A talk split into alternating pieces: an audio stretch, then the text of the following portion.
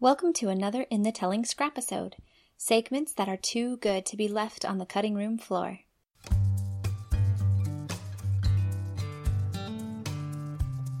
In this scrapisode, Les Pardew, owner and founder of Mystery Escape Rooms in Salt Lake City, discusses how Mystery Escape Rooms picks themes. Okay, so my name is Les Pardew, and I'm one of the owners of Mystery Escape Room, one of the founding owners. It's a, a family based company, and so it's my wife, I've got two daughters involved with it, and my son, and we are kind of the management of the company. We just, you know, work together to do, develop all of the things that we do here, And you have two locations, Salt Lake and St. George, and Tucson. and Tucson. That, so is that new? Yeah, we opened that in December. Oh, congratulations. So we have three locations now, and the one in Tucson is is just kind of getting up and going. We only have three rooms down there. We have room for five, and so it'll be roughly the same size as this one right here. And the room that we're talking in right now is where you um, have like corporate processing of what happened, Yeah, so that they can kind of. training, Yeah. corporate training. Uh, but we but it's a multi-purpose room. We can do birthday parties here. We can do bachelor bachelorette parties. We do a lot of things. We've had several proposals in our rooms. Interesting. you know, where the groom has come in beforehand and had us hide the ring in one of the boxes in the room. So that the when that happens, does it derail the game? Like, in, oh well, we'll pause the game for a little bit. give them so- a minute to yeah. collect themselves, and Mhm.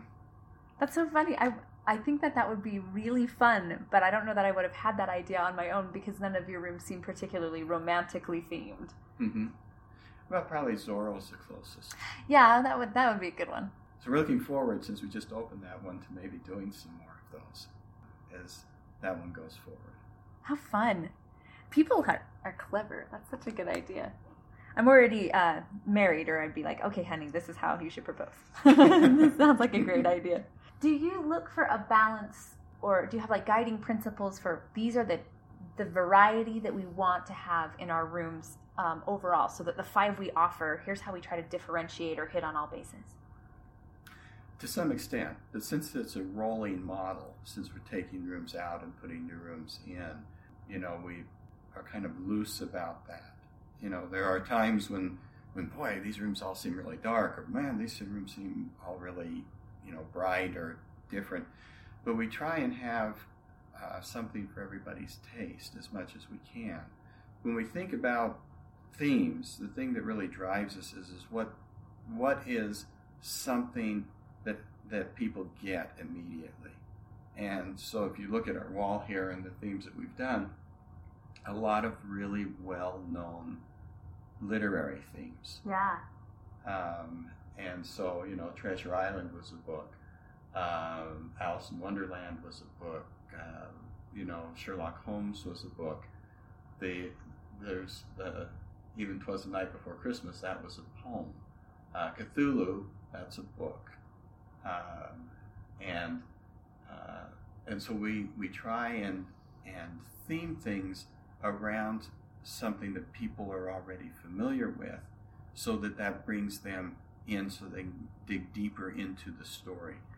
Uh, for example, with uh, Hound of the Baskervilles, instead of just repeating the story, Right. what we noticed is is that they never really in the novel explained why the hound had plagued the Baskervilles over the centuries.